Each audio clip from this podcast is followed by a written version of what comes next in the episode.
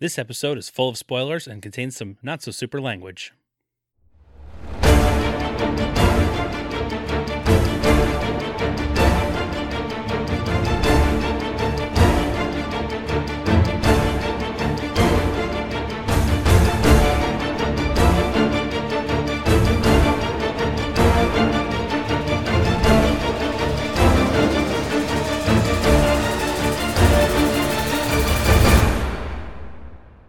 Hello, citizens! Welcome to the Fortress of Potitude. I'm Dave Michaels, I'm Brian Betts. and we are the Cape Podcasters, and this is the show that's going to talk like this. Please, can we not? For the entire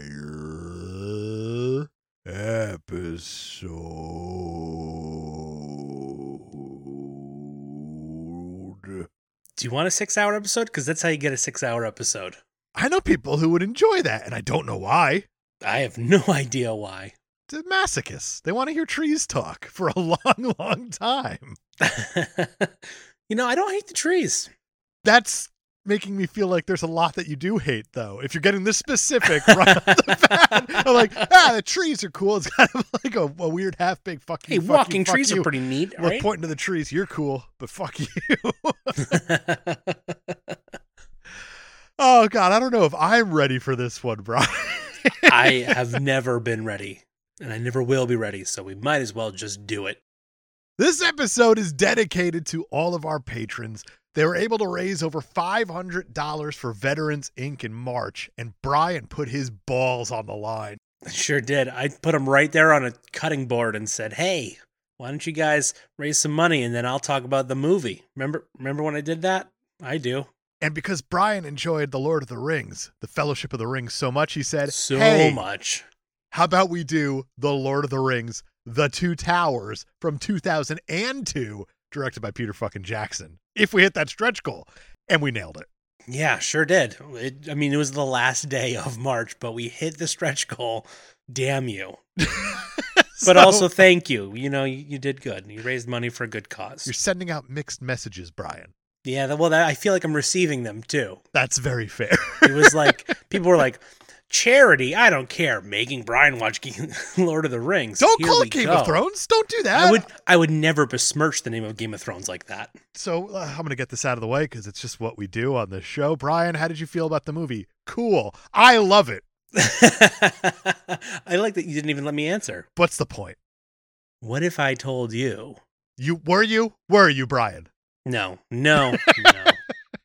Was this better or worse than the last time you saw? Because you've seen this one once before. I have now seen this one three times, Oh, actually, and I've never seen the theatrical version. just straight extended all day, baby. It seems longer every time I see it. Was it better than the last time? Yeah, I, a little bit because you know now I have a little bit of a better idea. After you watch it a few times, you start to figure out which long-haired white guy is which long-haired white guy. The, the way you put long-haired white guy, it's like your metal band blind. you know what? If you put a bunch of metal bands in front of me and asked me which one was which, I'd be like, I can't read their logos anyway. If it's not Slipknot, I don't know. do you just want to get right into this thing? Yeah, we might as well. because I have a lot to I want to say about this thing. I love this movie. I love Lord of the Rings. There's a lot wrong Nerd. with this one though. This is our 169th episode of a comic book movie podcast, and now you're calling me a nerd. I guess that's that's pretty fair, huh? This is where you draw the line. One hundred and nice. That is the right way to put it. Let's just dive headfirst into that shallow end. I, that's what it's going to be here. Let's do it. we pick up right where we left off the last time with gorgeous sweeping shots of snowy mountaintops that last the entirety of what would be the opening credits, but there are none. It's just two minutes of snowy mountains, just really establishing the pacing of this thing right up front. The pacing, meaning that this takes forever, but it looks great. I mean, looking great has nothing to do with the pacing, but yes. But that. they're like really digging, and they're like, look at all these mountains. Look at uh, look at these sweet, how sweet, snowy, and snowy cool tips. these mountains look. Aren't they nice? Look at them longer. Keep looking at them. They're great. Cut to a flashback. We're back in the mines of Moria, where Gandalf, Sir Ian fucking McKellen, battles the Balrog. You know, you shall not pass, fly, you fools, etc., etc. et cetera is the right way to put it. As the two fall, Gandalf stabs the flightless winged creature until Frodo wakes up. Yeah, it's basically just an ostrich monster when you break it down that way. It's a giant penguin on fire, and he's mad at wizards. That's a terrifying thought, though. Like, if a, a flaming penguin just started charging you, what you going to do? I would probably go, aw, oh no, help me, Morgan Freeman. So, not once in there is a you shall not pass. Not once. Not once. I don't think it'd come to mind. I'd be more concerned about first how cute the penguin is, how big the penguin is, how on fire the penguin is, and then Morgan Freeman. That's the natural progression of things, I guess, on this penguin's run to hell or whatever it's doing. Frodo and Samwise, Elijah Wood, Sean Astin, you remember them from the last time. They are continuing their journey to toss some jewelry into a volcano. That's right. Samwise, despite clearly being able to see where they're headed, laments that they are lost. it's not hard to find this big ass volcano. You can see it from a movie away. It's like, hey, look at that. Over that's where that's where we're going. Oh, we're lost. Maybe it's because the mountains are so big and there's so little. They're very, very little people. And even though you won't see them next to many other tall people in this one, th- they're still little. That's right. the ring is starting to take its toll on Frodo, and he's like, "Ah, it's heavy." But like, in What's the weight Back got to to- do with it, Frodo? I was going to say in the Back to the Future sense, not the not the weight sense. We're gonna get there. I want to talk about a stupid line that Sam says much later on, like four Okay. hours from now. He will say Oh, because yeah, the extent of this movie is 235 minutes. oh, not enough. Honestly, G- give me more. For what it's worth, it only feels like 215. It's because of the extra forty minutes of credits they added. That's right. There's so many credits, and Liv Tyler staring at you for way too long. Just right into your soul. I hated it. I died a little. We'll get there. If I was Steven Tyler, I might be into it, but That's so weird. A couple nights later, Frodo and Samwise are approached by a crazed, wiry, bald headed CGI monster dude thing who really wants his precious. It's Gollum. It's Andy fucking Circus, is who it is. I was gonna say you give that man respect. That man will always get my respect because he's Andy fucking Circus. And Gollum looks pretty great Pretty good for 2002 for this being one of the first times this was ever attempted and pulled off. with the face on the on the face and the CGI and the whatnot. Yeah, pretty excellent. I like how you're giving Jurassic Park a major pass. that came out nine years before this, but you're not willing to say like this is the first of its kind with CGI mocap technology as a main character. You're just not giving it a pass. Are you that down on this movie that you're not willing to give such I a just said it technical looks feat? great You said it looked with good. the face on the face. Looks good. That's not negative, Dave. It's like neutral negative. Some would call it passive aggressive. I prefer chaotic neutral. Fine. Speaking of chaos, I have my first actual IMDb trivia fact. I can't even imagine how many there were for this There were 200 some odd, so actually not that bad. for a four hour movie. If you're grading it on facts per minute, it's actually very low. Andy Serkis said that he based Gollum's voice on the sound of a cat coughing up a hairball. I love it. That's your inspiration for the great looking character. God damn it. I'm so happy that I did like a gentleman's pour in my my glass of buffalo. the buffalo's Trace for really this going to one. be tracing. It's gonna have to trace. It truly will.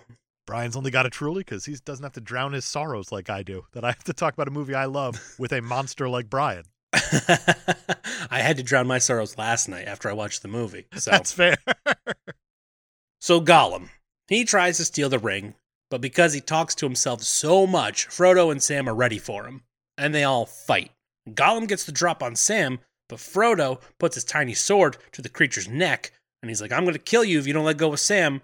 So they tie him up for a little bit, and they ultimately decide they trust him enough to let him go and lead him to Mordor. Let me ask you this question, Brian. Yeah.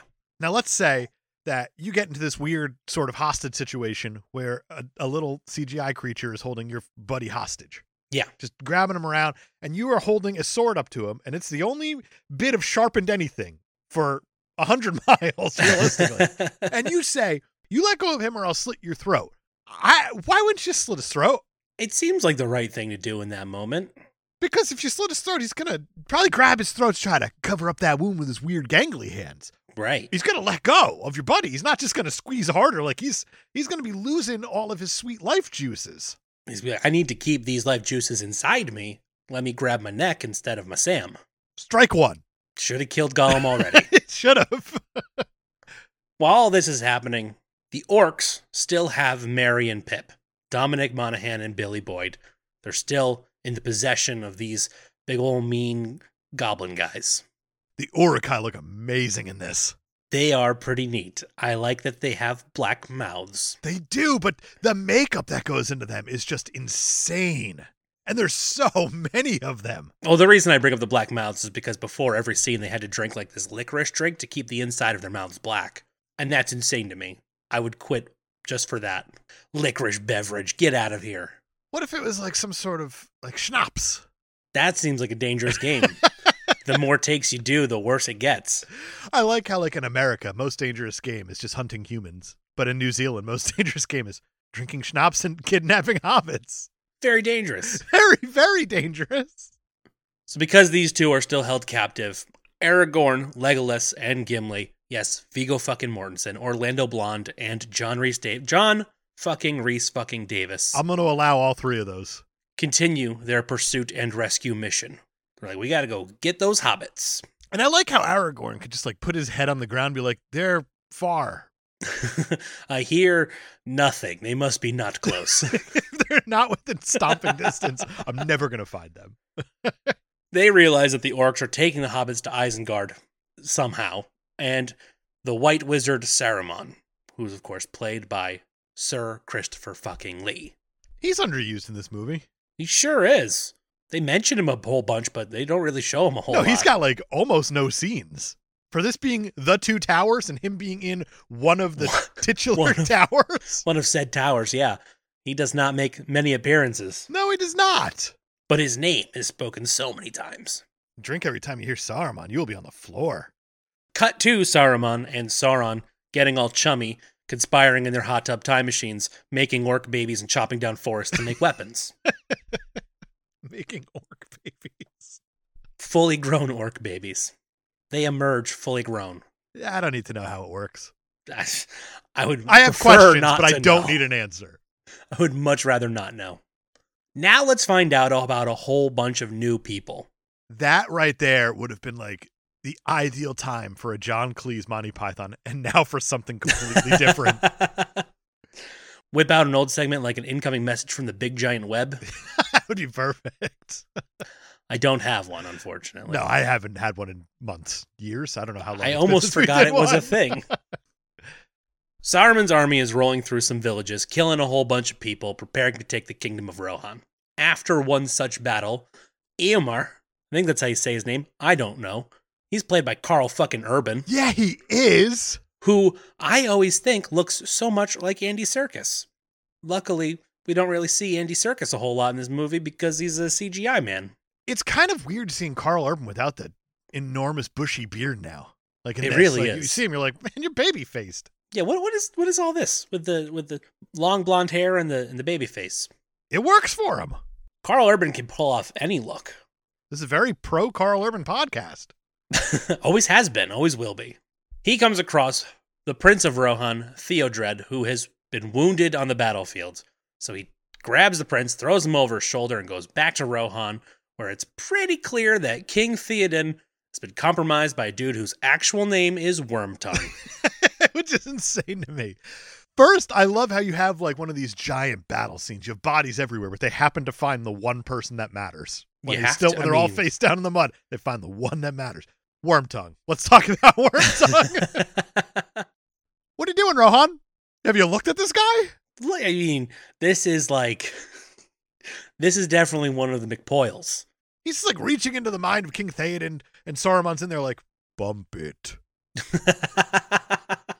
It is an exact McPoyle situation. You're right. A hundred percent. And and King Theoden looks awful. He does Just- not look good. just terrible. Like he's got the milky eyes, and he, he's basically just a, a corpse sitting on a throne at this point. And everybody's like, "Nah, he looks great. He's a king. What He's am I still going to say?" Making decisions, and this strange rat man he keeps telling us, translating what the, the dead king, who's not dead, is saying. Uh, let's believe him. Nothing shady about that. No, this is totally normal stuff here. Wormtongue is clearly working with Saruman just so he can get it on with Eomer's sister, Eowyn, who is played by Miranda Otto. I feel like Eowyn's like a stretch goal for him in this. Like I feel like Yeah, the it's like- power was what he needed, but then Eowyn is just like, you know what? Never split the difference. I read a book on that once. Saruman was like, if you do a really good job, I'll consider doing the mind thing on Eowyn too. And Wormtongue's just like, I don't even care if she's going to get milky eyed and old looking. It's probably the best I can do. Just keep her a little bit warm. That's all I need. Ew. He's worm tongue. he is Wormtongue. Eomar figures it out real quick. He's like, yeah, there's something fucky about you. And Wormtongue is like, yeah, well, you're banished. just 'Cause like he that. can do that. I guess so. It's like I got a signature from your from your your uncle, the king, right here. He's it's this squiggly line that slowly falls off the page because you know he's barely alive. If you thought the politics in the United States were fucked, Rohan is an actual joke. it's all just run by some guy named Wormtongue. And he just lives on a mountain, sort of. Like a mountain castle type throne. And there's only like 20 huts and houses around him. It's like he's not ruling over a lot. It's a very small kingdom. I know this isn't the whole king. This is Eridas. It's their capital city. But those were the best air quotes I've ever seen. I mean, it's just a silly little thing. They're like, oh, King of the Horsemen. It's like, that doesn't sound exciting at all. King of the Horsemen, and not Bojack. Probably for the better. It's about this time that Mary and Pip realize that the trees are alive, and that's going to be information that's very useful later. Later, like 45 minutes from now. It's going to be a long time later. In the meantime, the orcs are arguing amongst themselves about eating the hobbits, and it's like, no, we can't do that because we need to bring them to the place and the stuff. And that's when Eomar and his band of Rohan loyalists come in and just start slaying orcs left and right. They do, but these orcs and urukai, I don't need to say that they're stupid. It's understood that they're stupid. They're the villain in this movie. How you have Mary who thinks that they're just keeping him alive, so like they think we have the ring. What are they gonna do? with that? It's like you can find a fucking ring real easily on this little man. It's not hard to do. These urukai can solve their problems real fast. Just look on the fingies, look on the neck for the thing, look anywhere. Does this guy have any jewelry on him at all? That always bugged me. They don't even look. They didn't even bother. They just took hostages. It's like, oh, let's bring it to the eye in the sky and hope for the best. Hey, did, Saruman don't know what to do with these guys, right? Okay, let's bring them back to the alive. That part's important. We hear why keep him alive? because maybe so they can say I don't have the ring. Ah, Oh, bam! Chef Orc Emerald here. What we're gonna do is we're gonna put the hobbits over their fire and we're gonna cook them and then eat them. And if there's any metal left over, I guess we'll report that back to base. Bam! way better strategy. It is, and they get fed. Meat's back on the menu, boys. They get to eat. They get to find out if there's any ring. Win-win.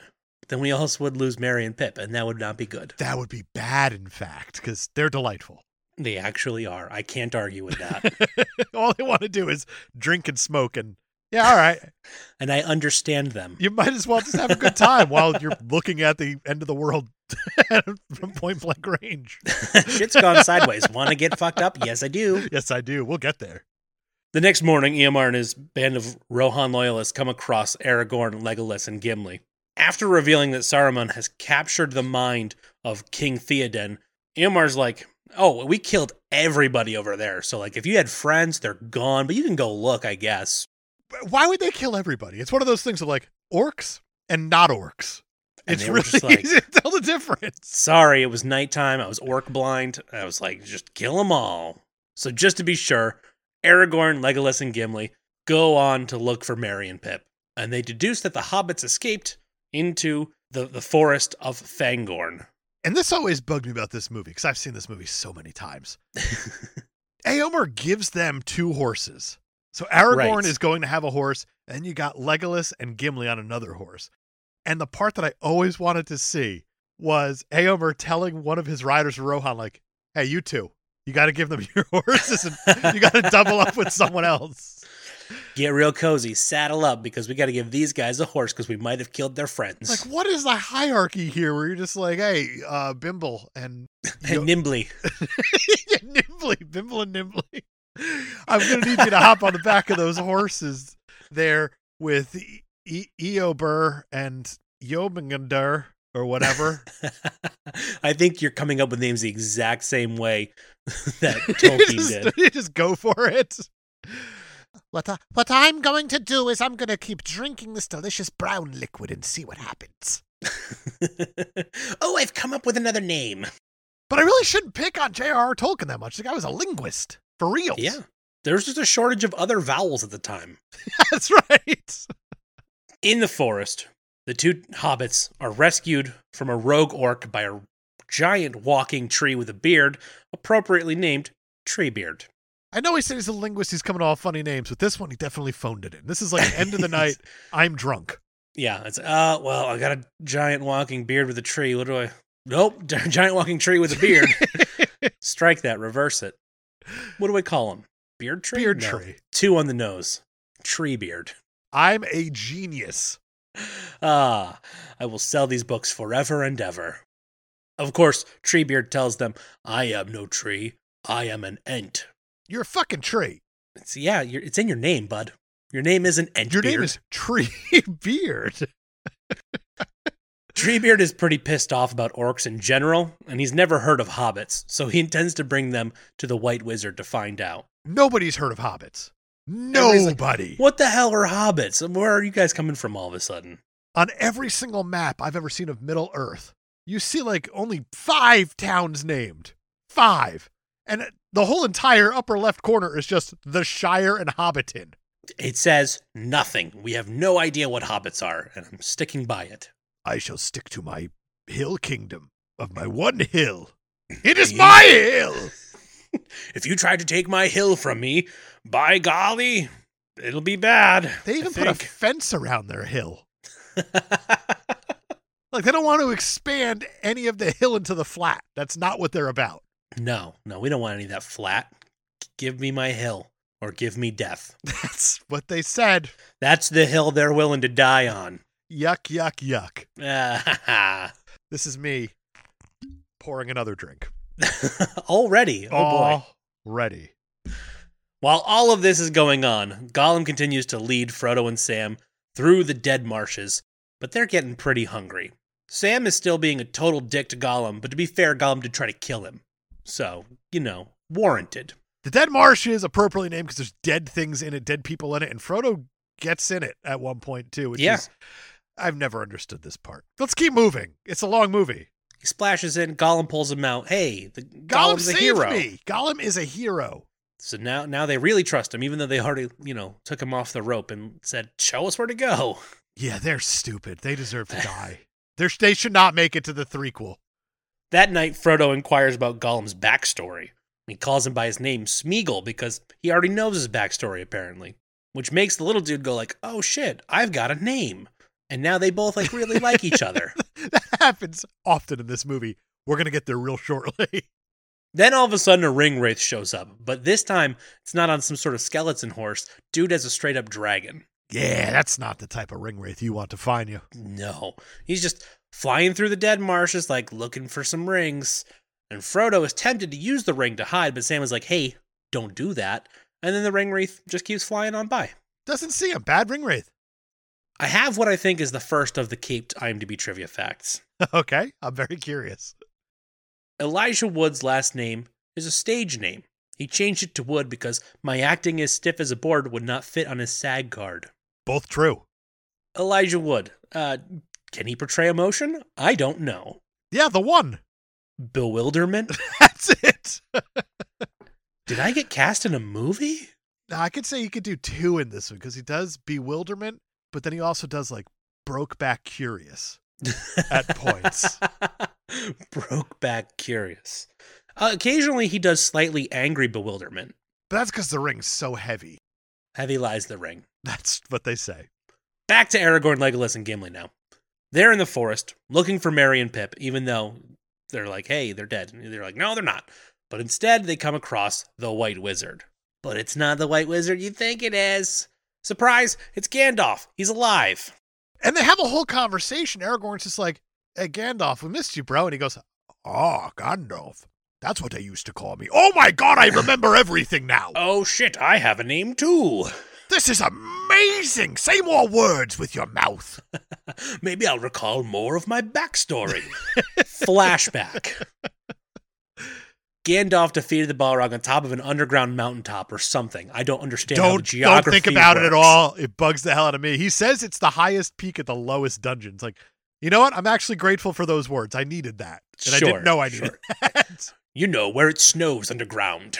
Oh, one of those places. Why didn't you say so? Oh, yeah, of course. Gandalf defeated the Balrog, died in the process, but he was revived as Gandalf the White. So you know, through the, through the fire and the water, he did the thing, came back even better. Just cleaner, really. Yeah, and then he immediately throws on some gray stuff. Well, as you do. He's like, That's "Oh, what he's got. I am Gandalf the White. Now let me put on this gray sweater." Just dirtied up the white again. Gandalf tells them that Merry and Pip have their own mission that will result in the waking of the Ents.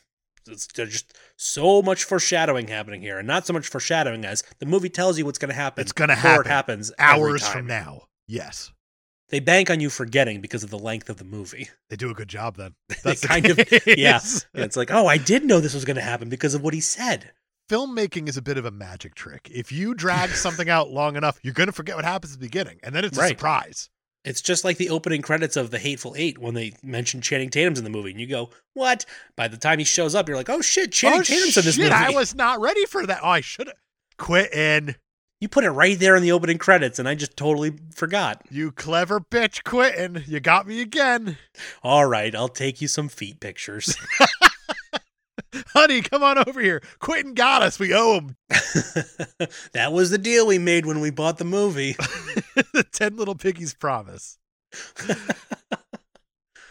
Gandalf whistles for a convenient horse because uh, horses are super convenient in this movie And this horse runs f- a long distance, and we know that. because they show it. Show it.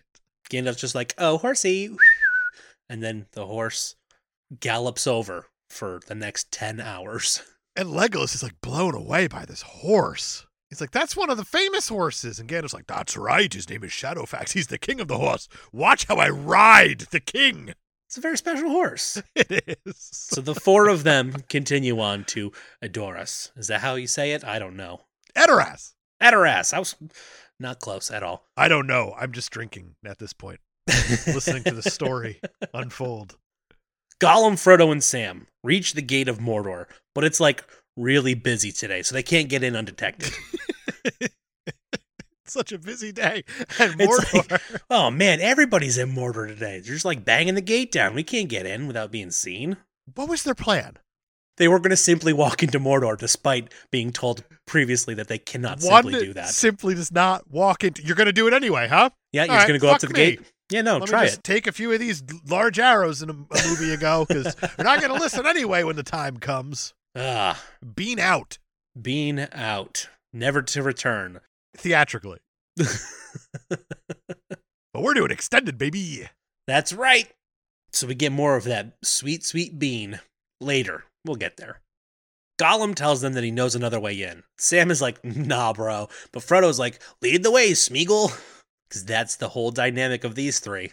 It kind of is though. It's like they didn't have a plan, so they got this weird creature to kind of just follow. He's like, all right, I'll show you the way. I know there's like a huge conflict of interest here, and Sam recognizes it. But, but Frodo's like, yeah, sure, let's just follow this guy. He seems to Sam, know what's this up." ring is heavy, metaphorically. How are you not grasping that I need to listen to this creature? We need two people to carry the. No, don't let him. That's not what we need. Um, it's heavy, but I need moral support. We already knew the front door wasn't gonna work. Sam, you ever seen Brokeback Mountain? I don't know how to quit this creature. We're bonded. you wouldn't understand. Aragorn, Legolas, Gimli, and Gandalf arrive at Rohan. None of these words are real. Gandalf tells them of King Theoden's mind being corrupted by Saruman. And they're like, all right, cool, that's good information to have going in. The prince has died. Even though he was alive in the last scene, they kept him alive for, for reasons. Now he's dead. He ate it, yeah. And Eowyn, is that how you say her name? I still don't know. Yes. All right. It doesn't matter, Brian. She's very bummed. She's super bummed about the prince dying. There's like a part of me that's like, man, Brian does care. He wants to get this right. A little bit of me is like, hey, I'm trying to tell the story. Might as well get the names right. The bare minimum. That is probably the bare minimum, isn't it? Yowen is very upset about the passing of the prince, and Wormtongue is like, sometimes it bees like that. Wise words from Worm Tongue. He's just like, hey, shit happens. He must have passed in the night, which is not suspicious of, of at all for him to say. No, no, it's not. Just, oh yeah, he must have just croaked last night while everybody was asleep. I had nothing to do with that. You need to trust me. Look at me. Do I look like a trustworthy person? You c- look deep into my soulless eyes. he looks like he's straight out of like Harry Potter. He should be a Death Eater. Oh, 100%. He's that subtle. Dave, I have an actual IMDb trivia fact. Oh, joy. On Miranda Otto's first day of shooting, Liv Tyler was said to have welcomed her with enthusiastic open arms, saying, I'm so glad there's another woman in this film. And then Kate Blanchett killed herself, probably. Well, she was probably like, Yeah, you're right. I just do VO. That's true. She's so good at Theo. She's excellent at it. I mean, she- uh, the best. Just to get it out of the way right now, no, this movie does not pass the Bechdel test at all. Oh, not even close. No, we will get there. it will not go well for it. Aragorn, Legolas, Gimli, and Gandalf ride into the kingdom and are disarmed by the soldiers, but they let Gandalf keep his staff, which is a big mistake. Huge. He says, "Why would you take a walking stick away from an old man?" And the guy who's like disarming him, he's just like, "You're right." You're right, old man. And then he, and then Gandalf immediately turns and winks like he's not still standing in front of the guards. There's a lot of subtext to this movie. No, no, there's a lot of text to this movie. There's yeah, th- there's a ton of text. So, all right, so you have subtext, then you have the text. What is even more blatant and obvious than that? I imagine you'd call it super text because that's where we're living right now. in the super text. Once they get inside the castle, Gandalf reverses the curse on King Theoden, and Wormtongue flees Rohan. Well, that's because Gandalf walk up and he's like, "I told you to take away his staff. I was very specific about I this." specifically said not the staff. You guys are the worst. Then I guess Gandalf like bonked the king on the head and then he just fell back and He changed. just woke up and became young again. Oh, this movie is ridiculous and I love it. King Theoden, like, "Whoa, what? No, I was awake. I was awake. The What are you whole talking- time. I didn't miss anything. I know Uh, your face. Say my Bernard name so I Hill. remembered things. Bernard Hill, by the way, He's crushing it. he actually is. He's pretty good in in that you know pig-headed kingly kind of way. Yeah, we'll get there again. There's so many we'll get there. It's Such a long movie. They all hold a funeral for Prince Theodred, and afterwards Gandalf is like, "Hey Theoden, you gonna come with us? You gonna join our cause?" And he's like, "Not a chance." And everyone's like, "For real? We just rescued you." And he's like, "Nope, I'm gonna send all my people f- to safety at Helm's Deep." It's a strategy. And he's like, "Yeah, I, I don't have the army to to join whatever bullshit you guys are doing, so gonna keep all my people safe and send them away." And Gandalf is like, "All right." You guys go with them. I'm gonna go find Eomer and his and his riders, and we'll see you in like five days.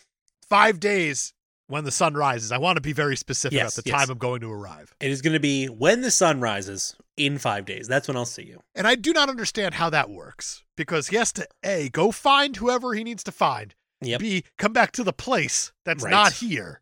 And he's going to say, fifth day, when the sun rises, I'll be there. when I drive one town over using Google Maps, it's not even that close to being co- correct. well, that's the thing. Gandalf Google mapped it ahead of time and saw it was only going to take three days. He's like, I better give myself some some extra space there and show up on the morning of the fifth day. He's just camping out like over the hill. Like he got there way too early. Yeah, they're just like hanging out. He's like, no, no, no, hold on. I told them the morning of the fifth day, so just hold back. Gandalf, Gandalf, everyone's being slaughtered. We need to get down there and fight. I said the fifth day, and a wizard is always on time. It's the beginning of the last movie. Did you see it? When Frodo said I was late, a wizard comes when he says he's going to come. A wizard never lies about his ETA. That's a good friend, though. Oh yeah, it's like, hey, I told you I'd be there in the morning of the fifth day. I'm not gonna show up the night of the fourth. That'd be so rude. You won't It be would ready for you me. Won't be ready at all. There's last second things you need to get ready. There's so much stuff you have to shove into a closet before I show up. In this case, it's dead bodies of Rohan people. yeah, yeah. We'll get there. Helm's deep. We will Somebody get there. will get theirs, and probably in typical us fashion, we won't. But we'll say we will. I think this one we have to get back to. So That's fair, just because of plot reasons. Brian. Yeah. Let's talk about this for a second. Okay.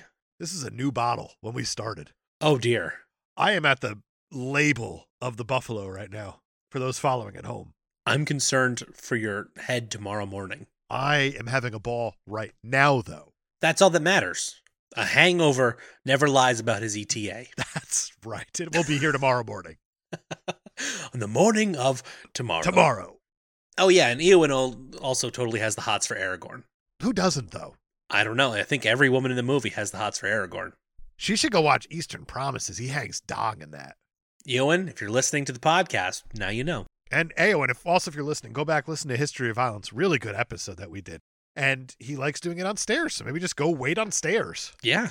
Just go look seductive laying on a staircase. Super aggressive though That's true. on the stairs. Although he gets pretty aggressive on the stairs in this movie too. The- There's a lot less sex involved, but getting aggressive on the We'll get there. We will there. get there.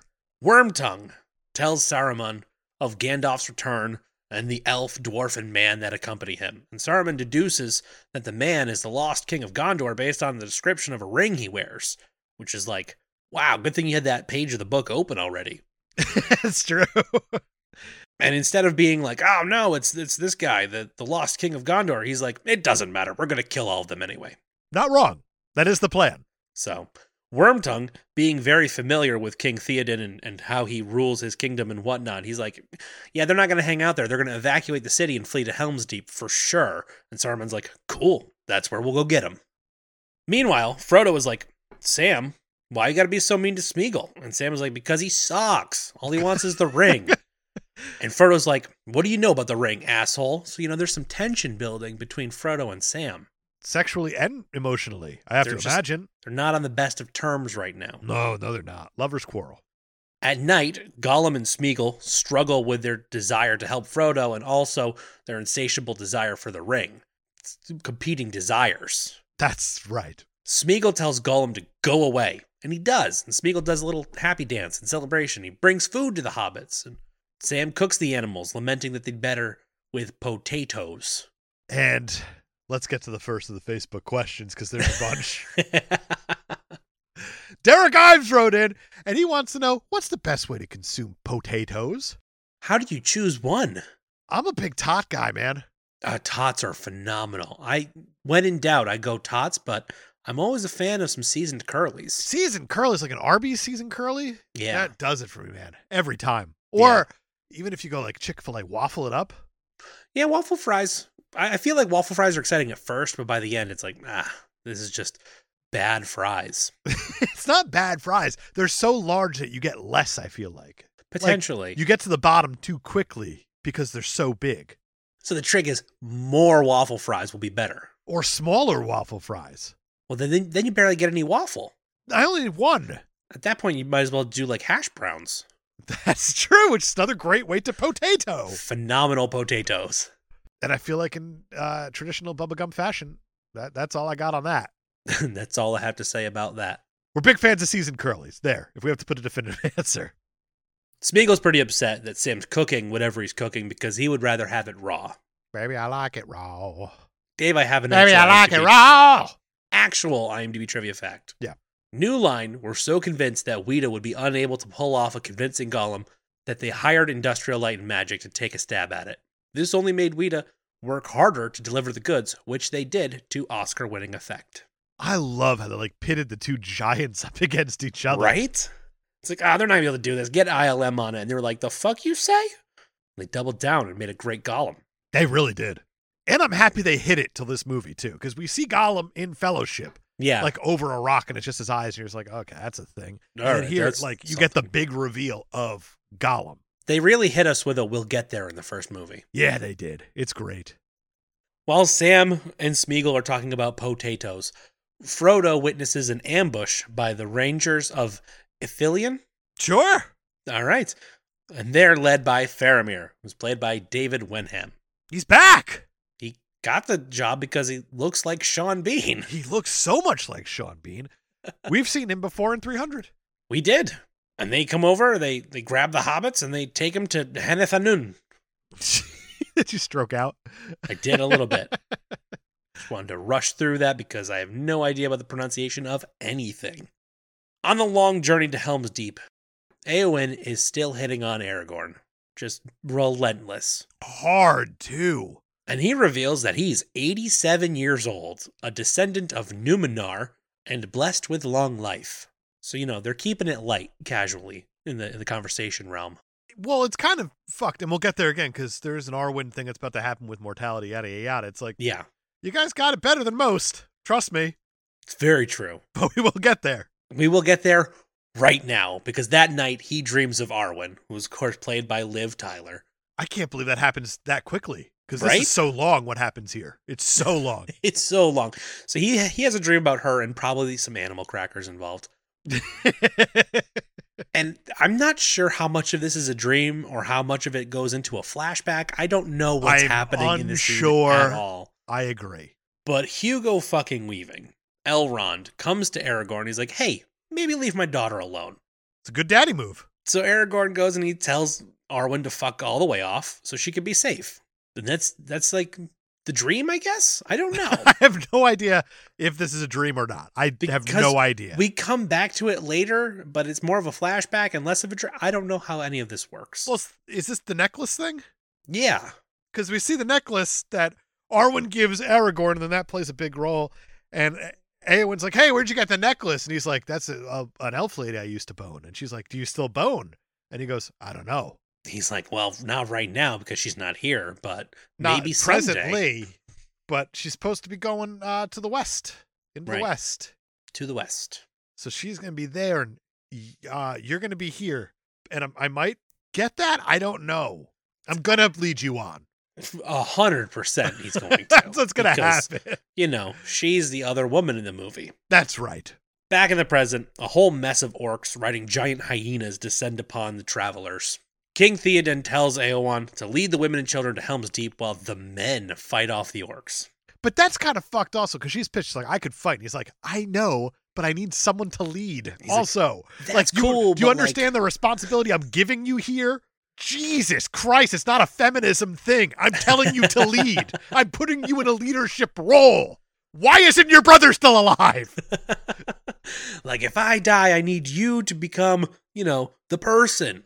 This is how hierarchy works and royalty, I think. You know, we need you to stay alive so that you might have a son. right?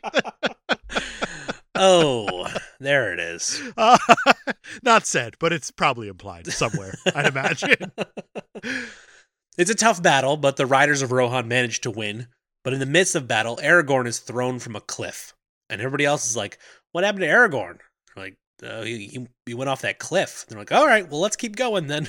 Yeah, let's not bother looking. There's a river there, so clearly the water's got him, I think. Yep, And on we go. let's just keep on walking. I'm not even going to look over the ledge. Let's just keep walking. The people of Rohan arrive safely in Helm's Deep, and Eowyn immediately recognizes the absence of Aragorn. She's like, Where is he? And they're like, Oh, yeah, he might have died during the battle. And she gets briefly wet eyed about it. Briefly, Gimli's really, really hurt about it. He's like, he fell and just leaves it. And he's clearly just a Right. dwarf who's upset. And that's the worst type of dwarf. It is the worst type of dwarf. The best part about him saying he fell is that he's technically correct. I love that line. And I've seen this movie so many times. And this was the first time it landed with me of like, did he fall in battle? Did he fall off a cliff that she doesn't know is there? Did he trip? we don't really know. I don't know. Hey, he's actually got just a bum ankle. He's out there. you know, we gave him like a crutch and said, We'll see you at Helm's Deep. Good luck. He's walking with the wizard staff. Aragorn the White. he shows up that way. Everybody dies and comes back the white. The White. He just looks ridiculous. Like his hair is perfect. He's got all white. He's like, Uh, am I a ranger still? No. Someone say my name. I need to know my backstory. yeah, will somebody tell me who I am? And can I add the white to the end of it? Am Aragorn the White? Can I say that? Is that allowed? No? Do I have to change back into other colored clothes? What are the rules? Saruman has an enormous army of orcs, like 10,000 or so. And he knows a weakness in the walls of Helm's Deep. So shit's about to go down. I like how they show that weakness. Yeah, they're just like, hey, there's like a like a tunnely thing. It's a drain. And guess what? We're making bombs. We are making bobs. No mystery at all. None. Super text. Dave, I have another what I think is a caped IMDb trivia fact. Hit me. The Horn of Saruman is actually a recording of the Cape Podcasters host Brian Betts yelling at the television and heavily repurposed to create what it is we heard in the movie. Mike Hopkins, the sound editor for the franchise, said it was a lot of fun, but still can't figure out why the studio didn't give him real instruments. What I love about that is it's caped and it's not me. So I had a Oh, bravo, feeling somebody. Yeah. Bravo. it was blatantly caped. And yes, it, the Horn of Saruman was me yelling at my television. we haven't talked about Merry and Pip in a while. That's right. They're riding their tree bud. they're they're trying to talk Treebeard into leading the tree folk into the fight for Middle Earth, and he's like, "Not my chair, not my problem." All right, Ah, that was a good scene. Yep, that was it. Aragorn is floating in the river, still having dreams about Arwen, and then another convenient horse comes along. It's his same horse. It's the same horse, Yes, he says, "Ah, Prego," which is the horse that, but I uh, thought that the, the first prince horse had. the first horse was white, and this one was brown. No, the white horse I think was Gandalf's. Prego, I believe, is the horse uh, of the fallen prince, the the Theoden son. And they're Like, oh, this horse Oh. used to be tamed or whatever, and it's like this is the same horse. This horse found him. This is that makes it an even more convenient horse. It does. The convenience has greatly gone up on this horse. I was already saying it was a convenient horse, but now it is the most convenient horse. This is Deus Ex horse. Oh, 100%. the horse comes along, shakes him awake, and then lies all the way down so Aragorn can climb on top of the horse, who somehow knows to bring him to Helm's Deep. This is the best horse ever and knows exactly what its job is. Well, th- we know that there's one horse out there who knows that he's a king horse. Also, I think. That's true. Yes, he's tamed by a man, but he's also king horse. Uh, damn it, I'm king of the horses. But I love how this horse works so hard to wake up Aragorn. He's just kicking him and trying He is to just roll him beating over. the shit out of Vigo. Unreal. Now, I know Vigo suffered some injuries on set, like most people did in this movie, yes, Was it was it a result of getting kicked by the horse? I hope it's getting kicked by the I horse. don't know, but uh, everyone got hurt in this movie. Yes, Everyone, it's wild. So speaking of those dreams of Arwen that Aragorn is still having, even though he's like face down in a river. I think this is a continuation of that. I don't know. Elrond comes to Arwen and is like, "All right, time to get the hell out of here." And she's like, "I don't want to go." And Elrond is like, "Look, Aragorn is a man. You'll never be happy together because he's mortal as fuck, and you'll spend so much time just really bummed out about him being dead. like eternity. Like forever and ever, he's gonna be dead, and you're gonna be like, Mwah. but Daddy, he's got the long life. Eternity versus long life is very different. so different." One of those is going to end, and one of those will continue. Why aren't you listening? And have you seen Orlando Blonde? He's gorgeous. Just go for that. exactly.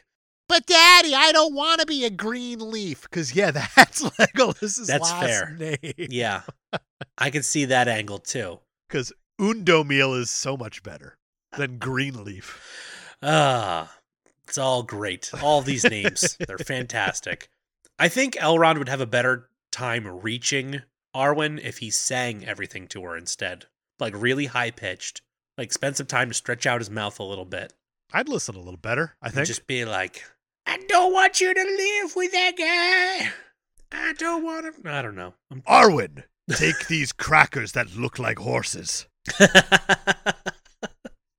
it gets a lot more gross when it's your dad doing it. the He should just be singing this song while Aragorn's doing it. flashback with Aragorn and her talking like by the waterfall, and he's like walking the horse crackers up the side of her, and he goes, "Arwen." This is translated from Elvish, of course. Right. Of course. Right. Naturally. Do you think anybody's doing what we're doing right now? And she's like, "Well, yeah, or else what the hell are we fighting for?" and then you cut to Hugo Weaving just rocking out. That's right. So Arwen eventually leaves with all of her other cloak, lantern carrying elf buddies. For people who are escaping, there's a lot of fucking pageantry. There's a whole lot of pageantry for trying to be stealthily moving. Like, I feel like they left this part out of Schindler's List in the ghetto scene. All the pageantry of escaping a doomed scenario. Oh, hold on, hold on, hold on. Line up, single file, put on your cloaks, hold up your lantern. Let's and get this right. You are going to be wearing red because of Art. Art said you're wearing red. And you, with your pointy ears, you turn to the camera. You break ranks. That's right. You look right at the camera because Art said so. That's right. And you know what? You don't worry about where Paul Simon is. No, you don't. He doesn't worry about where Art is. That's right. so after all this, we cut to Galadriel, played of course by Kate fucking Blanchett, and she drops some brief exposition. She's like, Sauron says, I gotta get rid of Gondor, and Frodo will for sure die. So the question is, do we fuck around or do we find out? Couldn't have put it any better. I like that this is like posed as a question to Elrond, like, "Hey, should the elves get involved or not?" And and he's like, "I guess we'll find out in a later scene because I'm not making the decision now." Cut. Good. I'm glad we didn't watch that weird elf man think. For real. He- Well, Mr. Anderson, Elrond, you don't have time. I'm immortal. I do. I'm everywhere. Just find me a phone. Don't tell him he's in the wrong movie. We got. I can't s- believe we got Hugo to do this. Don't tell him. Do you know how long it took me to convince him to take off the sunglasses for this shot? He's legit hot off the Matrix. It never happens. Faramir asks Frodo and Sam what the hell they're up to. And Frodo tells him about their party. He's like, Well, there were seven of us, and we, we were going around walking, doing the walkie walks. and when he brings up Boromir, he's like, Yeah, Boromir was with me. Faramir's like, Yo, that's my brother. He got straight up Nate Coxed. Yeah, you know the guy who looks just like me. Great Yeah. casting. So, terrific casting. They were like, Hey, we need somebody who looks like Sean Bean. Got him. Is this where we flash back? Oh, yeah, we flash back. And what's crazy about this is that the flashback is only in the extended, which just goes to show you that this movie is so good and so long that they were able to still cut Sean fucking Bean out of it and be okay. Entirely. An entire storyline and stakes for a character are gone. Yeah, they were just like, you know what? That's for the people who really care. And it works. It works really, really well. It sure does, unless you're going for things like momentum. No, it's no slam on the brakes hard. People love Boromir. He leads the shit out of Gondor. They celebrate the taking of Osgiliath. Boromir and Faramir's father, Denethor, played, of course, by John Noble. He shows up and he's like, Boromir's great. Faramir sucks. The wrong kid died. That's exactly what it is. Denethor is like, hey, Boromir, go give me that ring. I for sure will not be sending Faramir because he's the worst. he is the worst. Back in the present, Faramir and friends are like, hey, Frodo, we found that golem thing you said wasn't with you guys, and they're totally going to kill him. So Frodo's like, okay, don't do that. He is with me. We're soul bonded. I don't know how to quit him. And then Frodo goes to like trick him in the most obvious way imaginable. Yeah, he just like runs down. and he's like, hey, Smeagol, how you doing? Come with me. Everything's fine. Yeah, that's right, Smeagol. Just walk just like that, right Yep, yep, into yep. this knot trap. Walk this way. Uh, Gollum, uh, hey, diddle diddle, put your kitty in the middle and Right. walk this way. And walk this way. Still can't believe those are the lyrics to that song. I don't think anybody should believe the lyrics of that song exist. Unbelievable. So Frodo retrieves Smeagol, brings him up, and of course, immediately Faramir and company grab him, take him prisoner, start kicking him, just really not being nice to old Smeagol. Sam tells Frodo to put the ring on and get out of there without him because he's like, hey, you got to get that ring out of here. This shit's getting wild. And Frodo's like, I don't know what's going to happen if I put the ring on. I don't think I can do it. And Faramir overhears all of this, so he's like, oh, you guys have that ring. You know, it'd be pretty neat if I took that and proved to my daddy that I was worth something. Yeah, that's a stupid idea, Faramir. Yeah, and Sam's Wrong like, kid died. Sam's like, hey, don't don't do that. Let let us do our thing. We're gonna continue our quest, right? And Faramir's like, mm, probably not. Now, Faramir, let me tell you about video games for a second. This is Sam talking. You are what's called a checkpoint. exactly. And realistically, you could either give me a side quest or not. Like, I could choose to accept whatever side quest you're going to give me, or I can carry on with my main mission. It's your But right choice. now, but you He's just holding me are in limbo. not consequential to whatever's happening. Wrong kid died. it's like, all right. I saw Faramir. I saved my game. I'm ready to continue. Can we can we go? They don't go, they get attacked. They sure do. But about that time, Aragorn, finally awake on his miracle horse, sees the giant orc army that's approaching Helm's Deep. So you know he speeds up. He doesn't even speed up. He like comes out from behind a rock and goes, oh, oh, oh, oh, oh, oh, back it up, back Uh-oh, it up, uh-oh. back it up. I'm the only black thing dressed here that is surrounded by these gray stones. I hope they didn't see me. And then he hurries up to get to Helm's Deep and warn everyone of the impending battle. He's like, "Yeah, they're going to be here tonight, but not until after he goes through his whole welcome back party." He goes through this thing and he comes in like a fucking queen. He walks in, he's like, "Yeah, I'm alive. What's up, bitches?" He like knocks open those doors and just like stumbles his way in. Like all badass, like we watched you walk normally already, Aragorn. You don't have to put on the act. and everybody's like, "Oh, it's so good to see you. We're all so happy." You said I have to put on this act, but yes, bitch, I dare. I'm a queen. yeah, you thought I fell, but now I'm back. I've risen. I have risen, bitch. Aragorn the White. I'm still dressed in all black, but trust me, this is what's in this season, bitch. And he goes over to Legolas. And he's like, "Hey, hey, you're late." I love that line. That is a very good line. Very good line. And then he's like, hey, I held on to something for you. And he gives the necklace back to Aragorn because Aragorn gave the necklace to somebody at some point. sure. And while that's happening, Eowyn's over in the corner, like, oh, he's back. I'm so happy. And then he, then she sees the exchange of the necklace. She goes, ah, shit. Oh, son of a bitch! He passed the MacGuffin.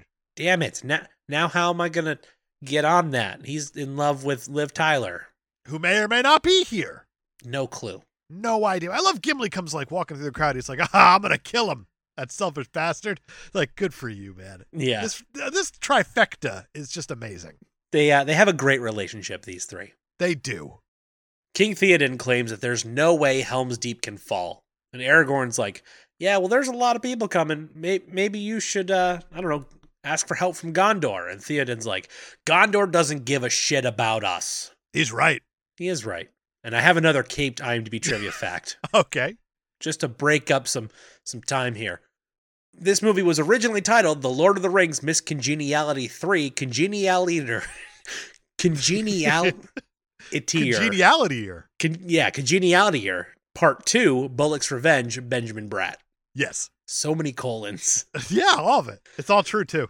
Uh, what a great name. Did not fit on the clapboards. They said, let's just go with the name of the book. All right, two It's towers. easier.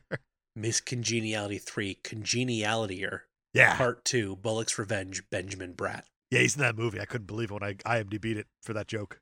There's a lot going on there. Yeah. Busy movie. Back with Mary and Pip. The Ents begin their very long conversation about whether or not to involve themselves in the upcoming war. It takes them so long to talk about so many things. It's nighttime by the time they finish saying good morning. Yeah, that's gotta piss off anyone. For real. And I love, love, love the Hobbit's reaction. How it's like, why wouldn't you get involved with this? You're a part of this world. It's like, hey, um, last time I checked, I'm one of the assholes who lives in this world. You gotta guardians them. That argument. Gotta, you gotta pull the rocket. Aowen wants to fight with the boys really bad, but everyone is like, it's probably best if you take care of the women and children underneath Helm's Deep. And she's like, that's bullshit, but she does. She goes and she she's gonna watch over them. Once again, she's being put in a leadership role that she's not cool with. She's like, I don't want leadership. I want to die next to Aragorn. Stupid choices, kid. Stupid choices. Very silly. Everyone prepares for war, and then a horn sounds, but it's not the approaching orcs. It's the elves. They've come to join the fight. And I love this kind of prep scene because this movie is slow, admittedly. Yes. It's the biggest problem with this movie. But Peter Jackson was smart enough to even slow it down a little bit more here. And you start seeing like these kids putting on armor, yeah. even. Like, this is how big the fight is. Yeah. Everybody has to get involved. You see, like, people getting pulled away from their family, like, sorry, like, you got to fight. Yeah. Yeah. It's um it's slower, but it really sets the stakes of this battle. Well, this movie does do a bit of a magic trick because the entirety of the last hour of this movie is the Battle of Helm's Deep. Yeah. and it's amazing the way that it's paced out and the way that it's shot and the story's told and it's almost a bit of a stroke of genius to pull back a slow movie just so the effect is there of the pace at the end I can see how you'd say that and think that. i love the way this film is made I mean, yeah, I, I understand. I understand where you're coming from. I'm not gonna yuck your yum. i appreciate that i'm terrified for the super stuff score we will fight There's gonna be some some terrible things said, probably. yes probably The orcs finally arrive. It's time for a fight. An old dude accidentally shoots an arrow into an orc's face, and it's on. it's all it took That's it also had a rain because Well, rain's yeah. cool and fights yeah. I mean, if it's not raining yet, we can't fight. Everybody knows that. I kind of want to talk about Helm's Deep right now, but I kind of don't. I kind of want to maybe save it for when we talk about style, tone, maybe setting. But Helm's Deep looks amazing. It is uh, very well done with their their miniatures and their their maxiatures or whatever you want to call them. I don't know what to call it, but it's like just brilliant filmmaking, being able to mix all these different styles together and making it work. And everything that's about to happen made me appreciate how difficult it is to film a battle scene. Because most battle scenes, like a Braveheart or like a, in The Patriot or something like that, like it's a small battle that happens within the movie. Even right. like Gladiator, how there's a beginning, middle, and end of the flow of it. Yeah. But with this, it is so long and so drawn out. it takes so long to get through. And it has like almost three acts within the acts because you get your all hope is lost even towards Yeah. the end of this. Like it is so well done. How they even make it just feel claustrophobic at the end of it. Oh my God. It is just a complete masterclass of filmmaking. You're gushing. I really am. I really, really am. It blows my mind. It really blows my mind. Well, let's talk about it. I don't wanna. I'm good now. I said what All I had to say. All right. Well, let me skip the Battle of Helm's Deep then. So then Sam and, and Frodo are close to the mountain. That's the movie. Yeah, let's talk about it. All right. They're firing arrows from atop the fortress wall. The orcs whip out some giant ladders. People are getting got left and right. Just, you know, battle stuff. You feel the ambush though, because you see the elves firing all these arrows, just these flourishes, and Yeah. you watch the orcs dropping. And Yeah. you have even these elves that are down below firing over this wall, like just fucking fire. There's so many of them, you're probably gonna hit something. It doesn't right. You matter. can't see, but like, just do it. But what I love is the scale of the orcs because you watch them fall and you recognize it's not even making a dent because there's so many of them. There's so they just keep coming. But when the ladders even go up, it's like they're properly rating and they're throwing the ladders and they're taking care of business of whoever comes up those ladders. But there's Right. just so many of them. Just sheer numbers, man. It makes it makes it difficult. it does. Legolas and Gimli start comparing their kill numbers like immediately. It's so good. It's the best. I just love how Gimli is treated the entire movie as like, hey, we need somebody to laugh for a second here. Can we get Gimli to say something? Cool. it's enough to break whatever tension is there. It's Yes. enough. It's And- not overdone until it is, but it's enough. They're holding off the army for the most part, and Theoden says smugly into the night, "This is all you got, Saruman." what are you Which- doing? You, ne- you never, never do that. Come on, No, everybody knows don't jinx the battle, especially when it's five minutes old. right? And that's when the orcs plant the bomb in the small drain opening in the wall and blow the whole damn thing up. Then they start to gather at the gate with a battering ram, And when that wall blows up and you see the giant chunks of stone like landing on the orc army and it still doesn't even make a dent. Yeah. Yeah. Oh my God, it's so well done. And that wide shot is gorgeous.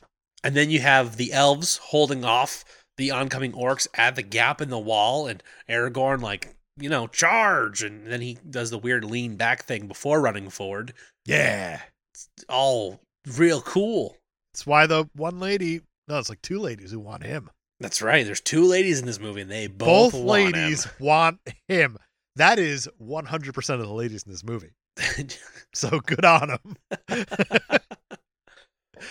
the orcs start to gather at the gate with a battering ram, even though they've blown a hole in the wall. Now they're like, we want this entrance too. we've, we've conquered stone. It is now time to conquer wood. we will conquer all of the building materials. and it's about this time that Legolas surfs. And as awesome as this fight scene might have been, I'm now completely out of it. It's so brief. It's not, though. It's so, so brief. And that's not the part that should pull you out. He's grinding on the staircase, and they show it at three different angles the entirety of the staircase. Yes. So unnecessary. Yes. I agree. so silly. It is silly, but in a film that set up all these stakes, you understand how important it is for them to just survive at this point. How you have this army that's sent not even to prove a point, it's just to destroy man. Yeah, right. Having any bit of comic relief is okay. You're going with comic relief. That's what it is in my mind, because this is ridiculous. Yes. That's a solid argument, I guess, that they were trying to be funny. I thought they were like, "Hey, Legolas has this really cool moment right here," because that's that's what the score would have you think it is. Well, it's right out of the book, though, how it even says, and the armies of Mordor and Isengard came onto the walls, and then Legolas hung ten as he started blasting away. Ah, I love whenever Tolkien uses blasting away. He's a linguist. Absolutely. I think even the movie realizes at this point that what they just did was silly, so we cut away to the ends. We do cut away. And they have finally made their decision that they're not going to get involved. And Mary and Pip are like, Are you kidding me? we just wasted all this time in these safe, safe woods. We should be grateful, but we're not. Please join the fight. Please join the fight. And we go back to the fight. The war wages on. The leader of the elves, Haldir, he dies. He gets got. And we're like, Oh no, that guy who was in the movie for a minute. Now he's dead. I feel sad. Ah, we barely knew you, which is true. Which is very true. And then the orcs breach the gate. That's not good. That is like the last thing you really want. And Dave, I have another actual IMDb trivia fact. It's a weird time to pull it because we're mid fight scene and I'm into it. There were so many extras used in the sequences at Helm's Deep, and the filming went on for so many months that almost all of the extras and principal actors got t shirts reading, I survived Helm's Deep. There were so many of these shirts that extras would often meet each other in New Zealand's main cities because they would recognize the shirts. And if you look online, there's some bullshit knockoffs of it, it looks like. Of course. Of just, I survived Helm's Deep, whatever. And one's just like, oh, I survived Helm's Deep, but it's got the M crossed out, so it's Hell's Deep. Ah. Ah, do you get it? H E double hockey sticks. But it's not. It only has one L because it's only H crossed E the M. hockey stick. Oh, God. People, man. it's, it's it's a great joke, I guess. Yeah, I guess. For that Something like guy. that. right. Pip convinces Treebeard to bring him and Mary to Isengard, where they can sneak up on Saruman. He's like, "That doesn't sound like a great plan to me, but you guys are little. Maybe you can pull it off. All right, I'll bring you there." And when they arrive outside Isengard, Treebeard sees the damage that Saruman has done to the forest, and he immediately changes his mind. He's like, "This is insanity!" And he yells to the trees to fight the orcs in Helm's Deep, while he and the other Ents descend upon Isengard. Well, it's crazy because he walks out of the forest into what should be more forest, and he gets like a, a good hundred yards out, and then he goes, Is it- "Whoa, "Hold on a second, wait a minute. where's Herman?" My friends used to be trees here. Which is a weird thing to say. Just in general, these trees were my friend, now we must kill the wizard. and they they go for it, man. Man, They all of go a sudden, for it hard. these ents just emerge from the forest, and you're like, oh, shit's about to go down. That's not what you want. The trees fighting back like it's the fucking happening. so instead, we cut over to Sam, telling Faramir about the ring, driving Boromir mad, and that's why he died. And that's when a ring wraith suddenly emerges over Osgiliath. Shit's on there too now. Everything's on. It's on no matter where you go. Oh, also, there's like a bunch of orcs attacking them too, because they're everywhere. Back at Helm's Deep, uh, morale is pretty low at this point. They're like, oh man, the orcs are inside the castle. This is bad. Well, there's like just a small group of people within like the main foyer or whatever it is, and they're like, "All right, what do you want to do? What's the plan here?" And the They- king's is like, "I don't, I don't know. Let's just take a spear to the fucking chest. End it. We're done. We're We done. got- so Aragorn. We got nothing left. What, what are we supposed to do? Surrender? Do you, I, g- I think I got a nice collection of white flags over here in this drawer. Uh, or alternatively, we can give the women and children time to escape, and you know, run out there as the, the remaining warriors and ride this bitch out until till the very end. You know, give them some time to get away. And that's what they do.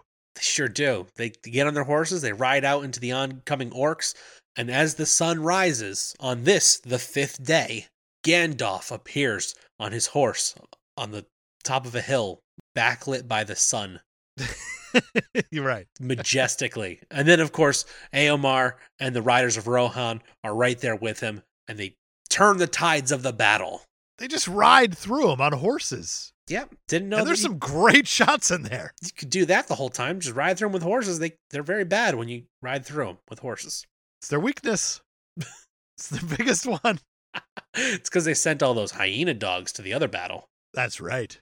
Meanwhile, the Ents are just absolutely destroying Isengard. Oh, they're fucking it up so hard. they break open a dam and it floods the orc and weapon mines, and they're just like, "All right, let's let's get this stupid wizard out of here." And they start smashing shit and just going nuts like trees do. that line reading from John Reese Davies, who is Treebeard also, he's Yes. double dipping on this thing, is unleash the river. It's very it's so good. goofy and perfect, man. It's Treebeard might be my favorite part of this movie. oh, he's terrific. I don't know if he's my favorite part of this movie. There's so many favorite parts of this movie for me, I feel like for some there might be several favorite parts. and I want to go on record. This is my least favorite of the three of the, Okay. the trilogy. It's doing some heavy world building. I feel. It's all world building, all of it, and we'll get there. Frodo is drawn to the ring wraith and he tries to hand it the ring. He's just like, you know what, what? a fucking idiot! You want this? This is what you're looking for? And he starts to hand to him, and Sam is like, hey, don't do that. And he tackles him, and they full form Ray Lewis sack. like, we had to bring out the concussion team to check Frodo's pupils and everything. It Just it was bad. No, they I can see struggle. Will Smith coming out from his concussion movie or whatever, and he slaps the shit out of Frodo to wake him up. And then he goes, "You, you don't have concussion. The ring is just very heavy." Keep the one ring out the fucking ring wraith's hand. It's the only thing this movie's missing. So Sam and Frodo, they, you know, they they tumble around, they struggle, and then Frodo draws his sword on Sam, and Sam's That's like, not good. Sam's like, dude, it's me. And Frodo's like, ah, shit, it's you. This is bad. I, I think I've had enough. This is too much. I don't know what to do now. And Sam's like, we're not even supposed to be here today. It's perfect. and then Sam asks how the world can go back when so much bad has happened, but he knows that even darkness must pass. And the key is that the people in all the greatest stories don't turn back when faced with insurmountable adversity because good is worth fighting for. Now, Brian, Yes, tell me that's not amazing. it's it's pretty great. Yeah, it is. It's pretty great. The way they were like Sam Sam said a thing and then we're like maybe we make it into a speech and we show other stuff happening too while Sam is still speaking and you know really give this thing an, a whole theme, a thesis maybe. It's beautiful, man. It They- really is. They It- they, they it- waited until 3 hours into the movie but they're like there's a point to this. this line right here is the rug. It pulled the whole movie together. Yeah, they managed to do it. Faramir overhears all of this and he decides to let Frodo, Sam, and Gollum go, understanding how important their quest is and knowing that his life will be forfeit. Then let it be forfeit. It's a big sacrifice. It is a huge sacrifice. He's like, ah, my dad thinks I'm a fuck up anyway. Let him go. What do I have to lose? My life? Mm, oh God. Okay. Um, that is all I had. Okay. So uh, forfeit. Fine. well, if we don't do this, I'm going to die anyway, right? So I guess eventually the right kid will die. That's right. Daddy will be proud of me for dying at the right time, or just in general. We'll get there we'll get there. because Brian has committed to talking about The Lord of the Rings, The Yeah, Return I of the don't- King. I don't like the way you phrased that like it was my decision. No, it was totally mine. I strong armed the hell out of Brian and made it happen. He's like, we have to do it. And I was like, We have "Nah." to do it. We have to do it. You can't just leave a trilogy with only two. I have this long. That's a good point. But still, What? How much longer really is forever? you've never seen Return of the King, though, and that is a special movie to me. All right. Because it's special to you, I, I guess I will have to do it. That's the one that won all them Oscars. So It I won imagine I'll- so many Oscars. I might have a good time. We'll see. We'll find out the hard way Time will tell. We'll get there. eventually. Right. Back at Helm's Deep, the orcs retreat into the forest where the trees exact their revenge. They just they just start stomping out orcs. It's really good because we don't see any of it. We just see the Nope. trees start wobbling, Just and you wiggly know trees. badness is happening. Yeah, they're like, oh, those orcs, they're they're getting theirs. And the battle is won. Dave, I have another caped IMDb trivia fact. Ooh, a late one. Body count in this movie is 468. Body count after the Cape podcasters reviewed this film, 469. Yeah, I'm just assuming that you're going to kill yourself. Yeah, you know, that, that's um that's, that's we'll see. You know, we'll get there. okay. We'll get there. Back at Isengard, the Ents surround Saruman's tower. Mary and Pip find a room filled with pipeweed and fresh foods. You know, they're having and they a good go time. to town on that pipe weed. Yeah, they do. The Battle of Helm's Deep complete, Gandalf remarks that their collective fate now lies in the hands of Frodo and Sam. Speaking of Frodo and Sam, Faramir warns them that Gollum's suggested path through Minas Morgul is a treacherous one. Sam tells Gollum that Frodo turned him over to Faramir's men to keep them from killing him, but Gollum's mind is already made up. He's going to lead them to her. Yeah. What's so I'm cryptic? so excited, man. I'm So so, cryptic. excited. And that's the movie. And that is The Lord of the Rings, The Two Towers from 2002, directed by Peter fucking Jackson. This movie's weird, Yeah, I'll say. and I love it, but um, we have a rule here on our show of you have to celebrate the bad while tearing down the good. Correct. or else it's just boring to talk Right. about a movie. This movie is slow as fuck. Oh, you don't have to tell me. You get these amazing bits of character development and these relationship building moments and this world building. This movie does a lot of heavy lifting. A ton. it's the middle movie of a trilogy where the first movie you establish the story, what's the stakes, what we need to do, what's going to happen, how we're going to go about solving the problem. I'm going to leave the third movie as just kind of a underpants gnome's prophet. I'm not going to tell you We'll what get it is yet because you've never seen. it. I don't want to spoil it for you, Brian. Right. But here, the stakes are established. Of you have your two hobbits who are the heroes. Let's not forget it Right. getting this ring into that volcano. But underneath it all, you have the struggle of men, how men are corrupted by power. And that's what the whole Ring of Power is all about. And they established that. And obviously, fellowship oh, man doesn't want to give over the ring. They had a chance to destroy it once, they didn't. Right. But now you have different warring factions of men between Rohan and Gondor. But you also have the elves living in this world who don't want to be a part of that either. Right. Fuck fuck man. They're they're ruining everything. But also, if they ruin everything, what do we do then? So Exactly. now they so have they're to get involved. So there's a lot of stakes for this world of Middle Earth. And this movie has to somehow balance all of that. It Yeah. has to give them all something to fight for. And Helm's Deep really is just a battle. It's not the war. It's Right. a battle, but it is an establishing battle for us as the audience to understand. There are a lot of stakes for a lot of different groups. And I'm happy they intercut that with the whole Gondor thing on Osgiliath and Faramir saying, Frodo, you got to go. I understand now. Right. You got to go. Right. The stakes are through the roof. At the end of Stakes this are thing. so high. They're higher than the, the rent. And the most important thing that I feel like gets overlooked whenever this movie gets talked about dwarf women. Because I've seen this movie so many times, and that whole entire sequence of Gimli talking about dwarf women yep. has just gone over my head. And this time, actually focusing and watching it for this show, Right. I went, no, Gimli, I'm not letting you off the hook. I actually need to know more about dwarf women. Tell me more. They look so much like the dwarf men that people don't even think they exist. But then they just get off the conversation. I'm sitting there going, no, no, no, no, no, go back. Go Well, back. there should eh. be so many follow up questions. You're walking through nothing. There should be follow up questions. You got Yes. the time. Tell me more about the dwarf. wo- No, Eowyn, I know you want to fuck Aragorn, but stop. L- Talk The more to dwarf Gimli. women, how are you not interested in this? There's so much to learn. We're going to talk about this movie and the little nuances so much more in the super stuff score. How about we just get into the the critic stuff? Let's do it. Rotten Tomatoes 1 to 100. What are you thinking? It's probably like a 90. It's probably like a 95, Brian. Jesus Christ. and that is critical and audience. well, I haven't voted yet. You're in the five percent. Good job. is that how it works? I don't know. I have no idea. Roger Ebert did see this movie, and he gave uh, three thumbs up out of four thumbs that he could give up. He said, "With Lord of the Rings: The Two Towers, it's clear director Peter Jackson has tilted the balance decisively against the hobbits and in favor of the traditional action heroes of the Tolkien trilogy." The star is now clearly Aragorn, and the hobbits spend much of the movie away from the action. The last third of the movie is dominated by an epic battle scene that would no doubt startle the gentle medievalist J.R.R. Tolkien. He goes on to say the task of the critic is to decide whether this shift damages the movie. It does not.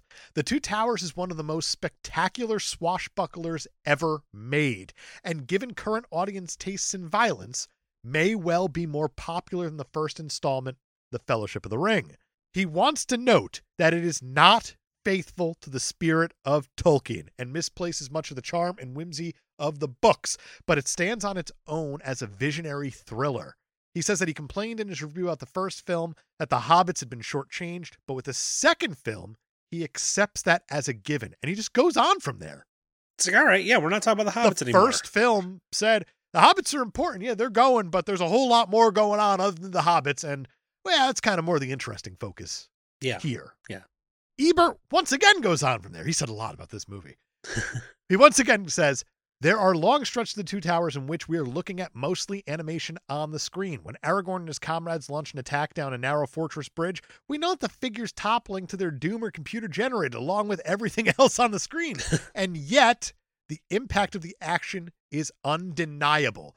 Peter Jackson, like some of the great silent directors, is unafraid to use his entire screen to present images in wide scope and great complexity.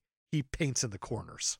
That is just one of the highest compliments you can give a film director. Yeah, for sure. But he does hold something against Jackson, and it is that he was not faithful to the actual story that Tolkien wrote. There had to be something to take that star off. He says, to do what he has done in this film must have been awesomely difficult, and he deserves applause. But to remain true to Tolkien would have been more difficult and braver. Ooh. He kind of says he took the easy way out by making it a story about men. And yeah, it's okay. Take the easy way out. It's a brilliant story. Yeah, I- yeah. I mean, whatever story is the best one to tell is the one you should tell, right? I completely agree. And then he went on to make The Hobbit anyway, just to say, fuck you, Ebert. Yeah. I Fuck could- you. yeah, look at me. I'll do a story about the, the stupid hobbit folks anyway, and it'll be really well received. It'll be one book that I turn into three movies somehow just to make Roger Ebert. Oh, he died. Shit. Ah, damn it. What Oh, am I pe- doing this oh, for? Now I'm, I'm committed. And people don't like the movies? Damn it. Uh, Oh, son of a bitch. this backfired greatly. I was trying to prove a point. Uh, quick, do a documentary about the Beatles. Get back sessions to win everyone back. Quick, quick, quick. And it worked. It did. the only time I was like, yes, Peter Jackson, don't cut anything ever. And he didn't. No. Oh. Those those are so long, too. Our good friends on Letterboxd had quite a bit to say about this movie, as you I imagine. imagine they did. From January 2nd, 2021, I love whenever people script things. Okay. So here, Eowyn. Where is she? The woman who gave you that jewel. Aragorn. She is sailing to the Undying Lands with all that is left of her kin. Eowyn. So you're telling me there's a chance? uh, accurate. From March 15th, 2020. Watching Aragorn fucking buzz through those doors after everyone thought he was dead and throw his head back as if to say, I lived, bitch, was no lie my first sexual awakening. And I get it. I get it. he came in like a wrecking ball. Yeah, he did. From December 8th, 2016, when are you bastards going to give Andy Serkis his Academy Award? For real though. It's going to be one of those where he's too old and they give it to him and then he dies the next year because that's just what Right, happens. right. But it's going to be one of those, I think. Or it'll be like a posthumous one. Yeah, it's the worst type. It's like, though. hey, remember that guy? He was great. and now we're going to go to Heath Ledger to see what he thinks about earning his uh, Academy Award. Heath? Heath? Heath, you're on. Heath? Anything? They start playing him off. from September 14th, 2021. That's another scripted one. It's great. Aragorn kicks the helmet. Me looking at my friend next to me, trying not to tell him the fact. And I love that we That's it. skipped the fact because that is exactly what it is is the fact. That's where he broke his his toes. That's right. And the scream's real. There, we did it. We hit the fact. We checked that box. Boom. Go us. The last one I have is from September 21st, 2021. Hi, my name is Grima Wormtongue, and I'm extremely normal. And on that note, oh, let's it's give so well this played. thing a super stuff score. Let's do it. Start off with story and motivation. That's a tricky one It sure is. because it is the middle movie of a trilogy that is very, very complex. Extremely complex. And there's three stories happening simultaneously here. And they're all just trying to get to the next mark for the final movie. Does it work? Uh, at least one of the stories works. Which one? Uh, that would be the Aragorn and and Gimli and Legolas story, I think. I agree. And the whole Frodo Sam story does not do a whole lot. No. Because what Yeah. happens is Gollum finds them. They befriend Gollum. They get to Mordor. Go. That bitch is going to be hard to get in. And then they get captured and then Right. get freed. exactly. That's their story. In this. That is that is all and and the whole time that ring just keeps getting heavier. It gets so heavy. The big story again, as you said, Aragorn and his buds, his boon companions. But it is a story of world building, yes. Middle Earth building. Yeah. and it is extremely effective because it's showing you new things that you didn't know were there from the first movie, like Rohan, Right. like Gondor. Basically, where we lived in the first film was this ring.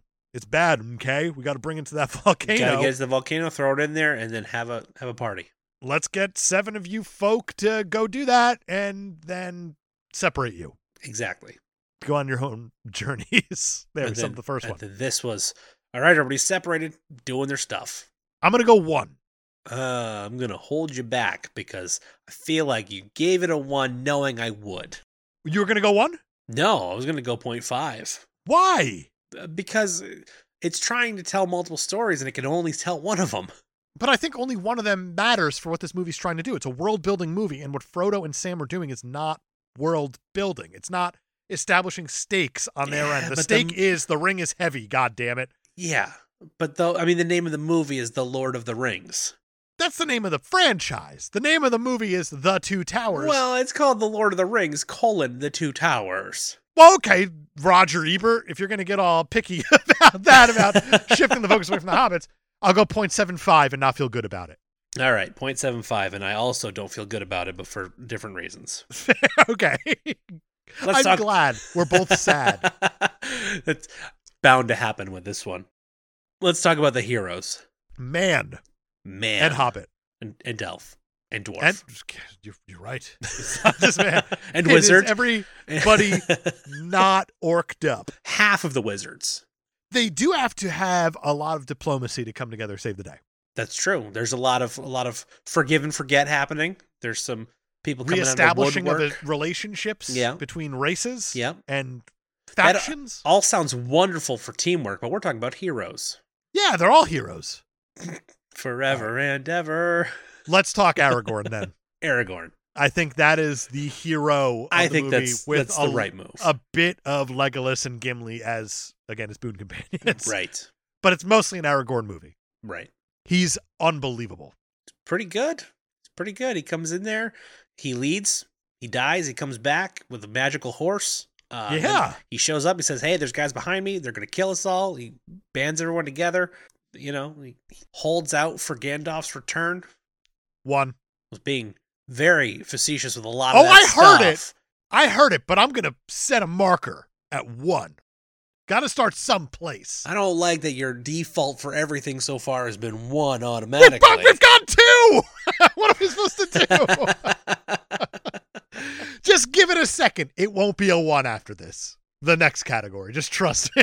That's totally fair. Uh, Ar- Aragorn, you know what? He's I- great. he is. He is pretty great, isn't he?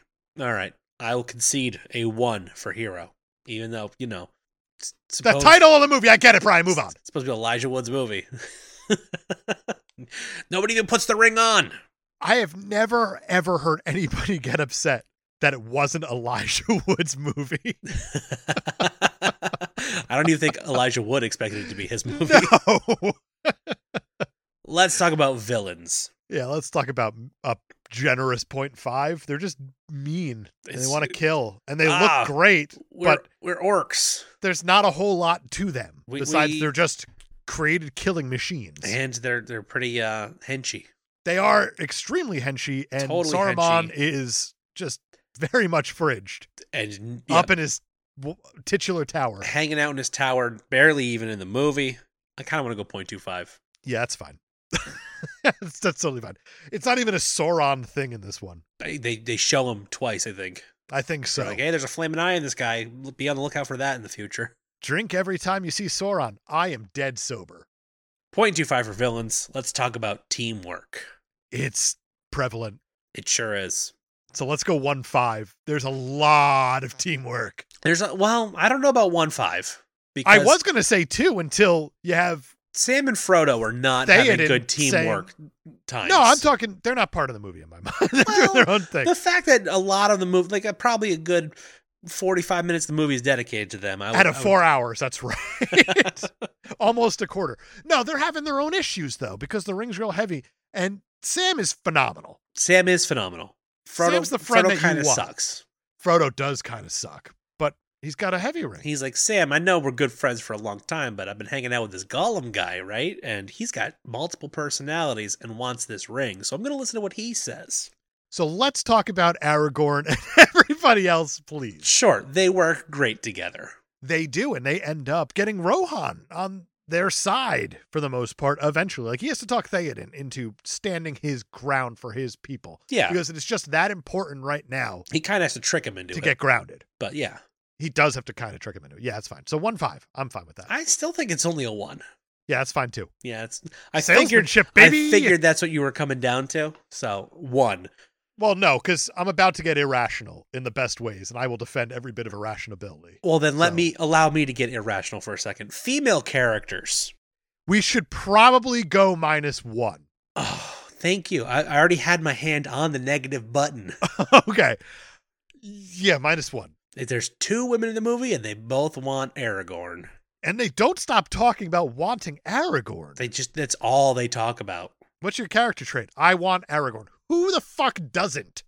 Give me something else. But do you want Aragorn? I do. Yep, that's a that's a negative one. Yeah, that's a negative one. Setting. We're in a lot of different places and they are distinct. They are until they're not. What do you mean? I mean, uh, the first two times I saw this movie, I had no idea at the end of the movie that Frodo and Sam were in a different place than Helm's Deep.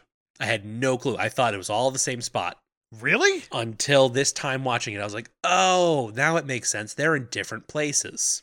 Well, that's just you being a dum dum. Nope, it's the movie doing a bad job of de- delineating the different places. I don't agree with that. I don't know what to tell you, man. Okay. I mean, we clearly see that they show a map, in fact, showing where Helm's Deep is and where Asgiliath is. And they are far away. Yeah, but the, the map thing, uh, I don't care when they pull out a map. I'm I don't paying care if attention you when don't maps happen. care. That's the th- about that. You 'cause shouldn't that's just have you to being lazy. read the map to be like, oh, they're in different places. So then let's go back to all of our Indiana Jones movies that we talked about, where we gave points for map travel exclusively It was because the, it's awesome. the graphic itself. yes. Now for a bunch of people unrolling a map and saying this is a place here and that's a place there. As a person who cares about this movie, who doesn't want to poo poo it right away because it's Lord of the Rings, I was never confused. I gave this thing a very fair shot. Yes, you did, and I appreciate that. I don't know if I want to include the sets as part of setting or style and tone. What do you think? Ooh, Because it matters. It greatly matters. it does matter. I the sets themselves feel more style and tone. Okay. You're only in like three places. You're in the woods on a Yep. mountain, weird throne hill, Right. Helm's Deep, and a little bit of Osgiliath. Let's go 0.5 or 0.75, depending how generous you're feeling. I think it's more of a 0.75, honestly. let's go 0.75, and then let's talk about the style and tone because I got things to say. Let's talk about style and tone. Edoras. Let's talk about that for a second, just to start the style and tone discussion. Okay. That set is unbelievable because it's all real. That's wild. They built this set, this city, this little whatever it is on this mountain over the span of nine months. Wow. And they filmed there for a little over a week. And then they tore it all down. Is because that that's what the spot they they had could to do. only film at night because it got too No, they shot windy all the during day the day? stuff there. You saw it, but it was in the middle of nowhere. I don't remember the names of the different places. Because you don't give a shit, Brian. I get It's it. not because I don't give a shit. It's because they're all named basically the same thing. It's very confusing. That's fair. E word, whatever. letters after. But nine months in order to build this just for a week of filming in order to make it work. And then all of Helm's Deep, even if you want to go off of that, is built and it is huge. They're actually walking on this giant construction that they made. Yeah. And you mix the set of Helm's Deep along with the miniatures of Helm's Deep and the way they shot it.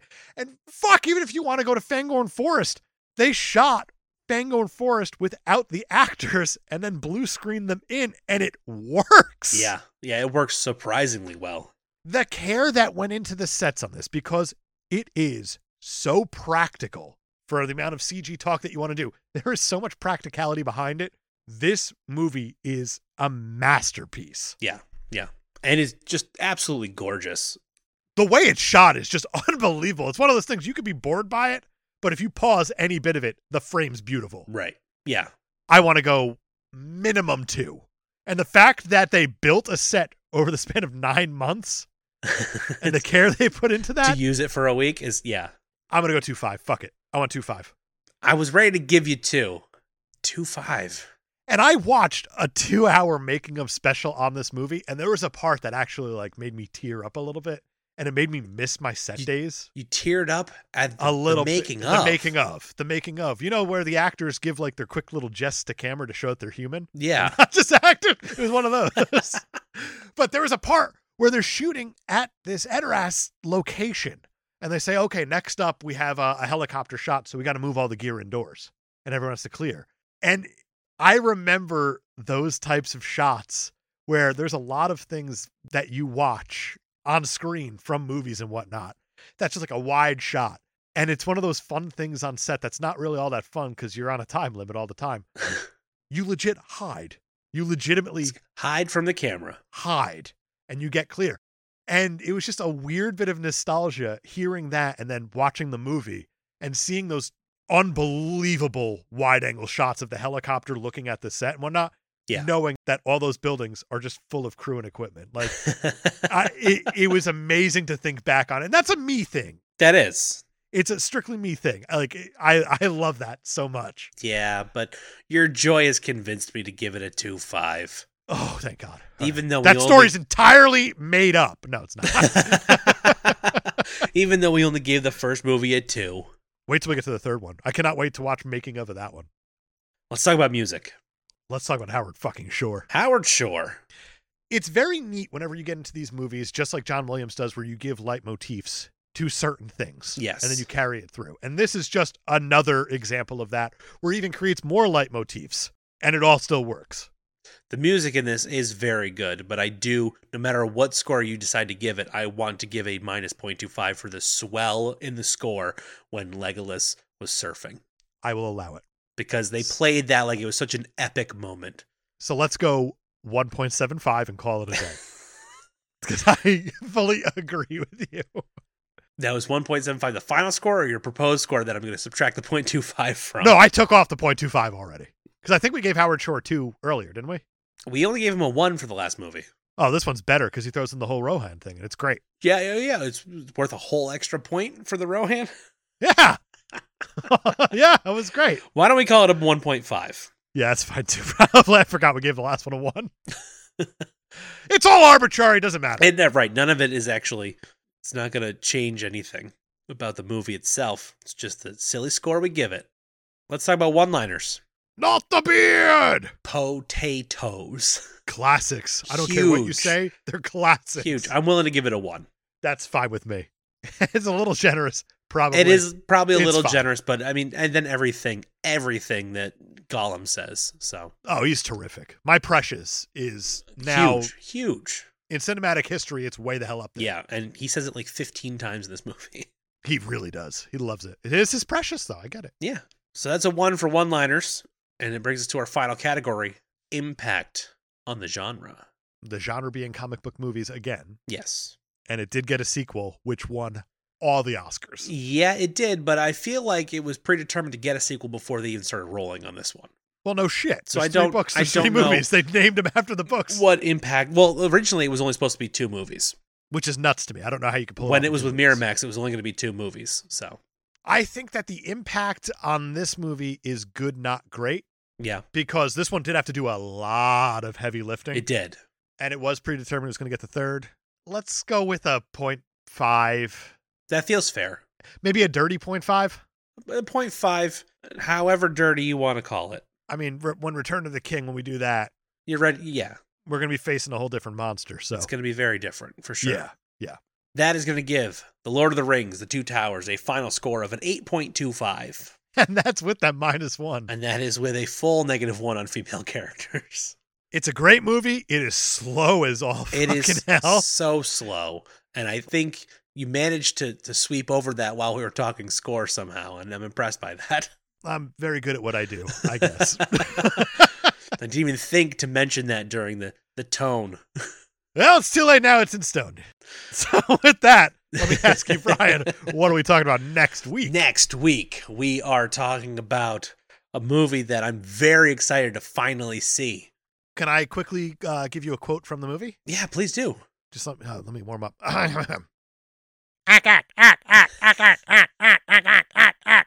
That's right, we're talking about Mars Attacks. Legitimately cannot wait. I'm so excited.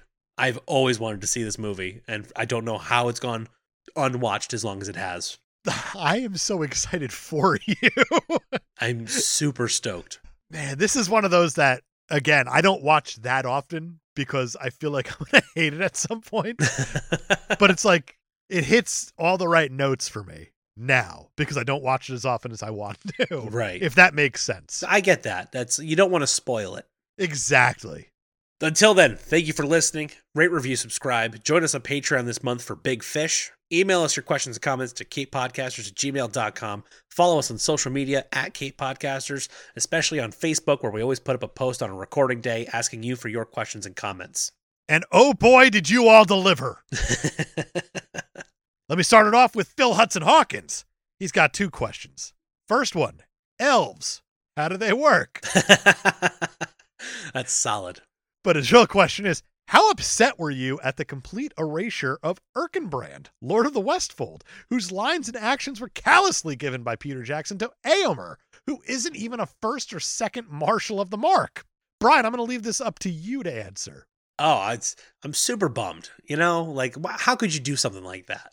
I think the text that, let me read it, the one that Brian sent me, he said, I am so butthurt that I might not be able to sit for forever. That's a direct quote. This movie's so goddamn long, Phil. I don't think they could include that. How dare you Also- suggest they add more to it? I can't believe you're bringing up Erkenbrand when you didn't even bother with Tom Bombadil in the first one. Is that a real name? Yeah. Oh, boy. We got to pick our battles, I guess, is That- the lesson That's here. what it comes down to. and these movies are real long, and there's only so much you can do. Sean from the Experience Grind podcast. He asks, How many rings could a little hobbit ring if a little hobbit could ring rings? Well, I imagine a little hobbit would ring as many rings as a little hobbit could ring if a little hobbit could ring rings. I feel like that is the question of all things Hitchhiker's style. So, uh, 42. Yeah, no, nailed it. Captain Spoiler Micah. He wants to know who is better at skateboarding, Legolas or Steve Buscemi? Steve Buscemi every day. How do you do, fellow kids? Nailed it. Steve Buscemi is Legolas, by the way. Missed opportunity. Uh, 100% would give that movie all of the, the ones and twos. And the last one we have is from Jeff Miners. He says if you were to replace the actors with Super Smash Brothers characters, who would play what? And I'll lead it up by saying Frodo, Sam, Mario, Luigi, done. Yep. Yep, I like that. because Aowen's a girl, Peach. uh, easy one Legolas Link. That's the easiest that you That can is- do. It's as easy as you can get. Aragorn, uh, Captain Falcon. I love it. I Yeah. love it so much. King DDD, he could be Gimli. Oh, absolutely. Sure, the size doesn't add up at all, but you're asking me a ridiculous question, so I'll give you a ridiculous answer. And I think uh, Mary and Pip would have to be the ice climbers. Done.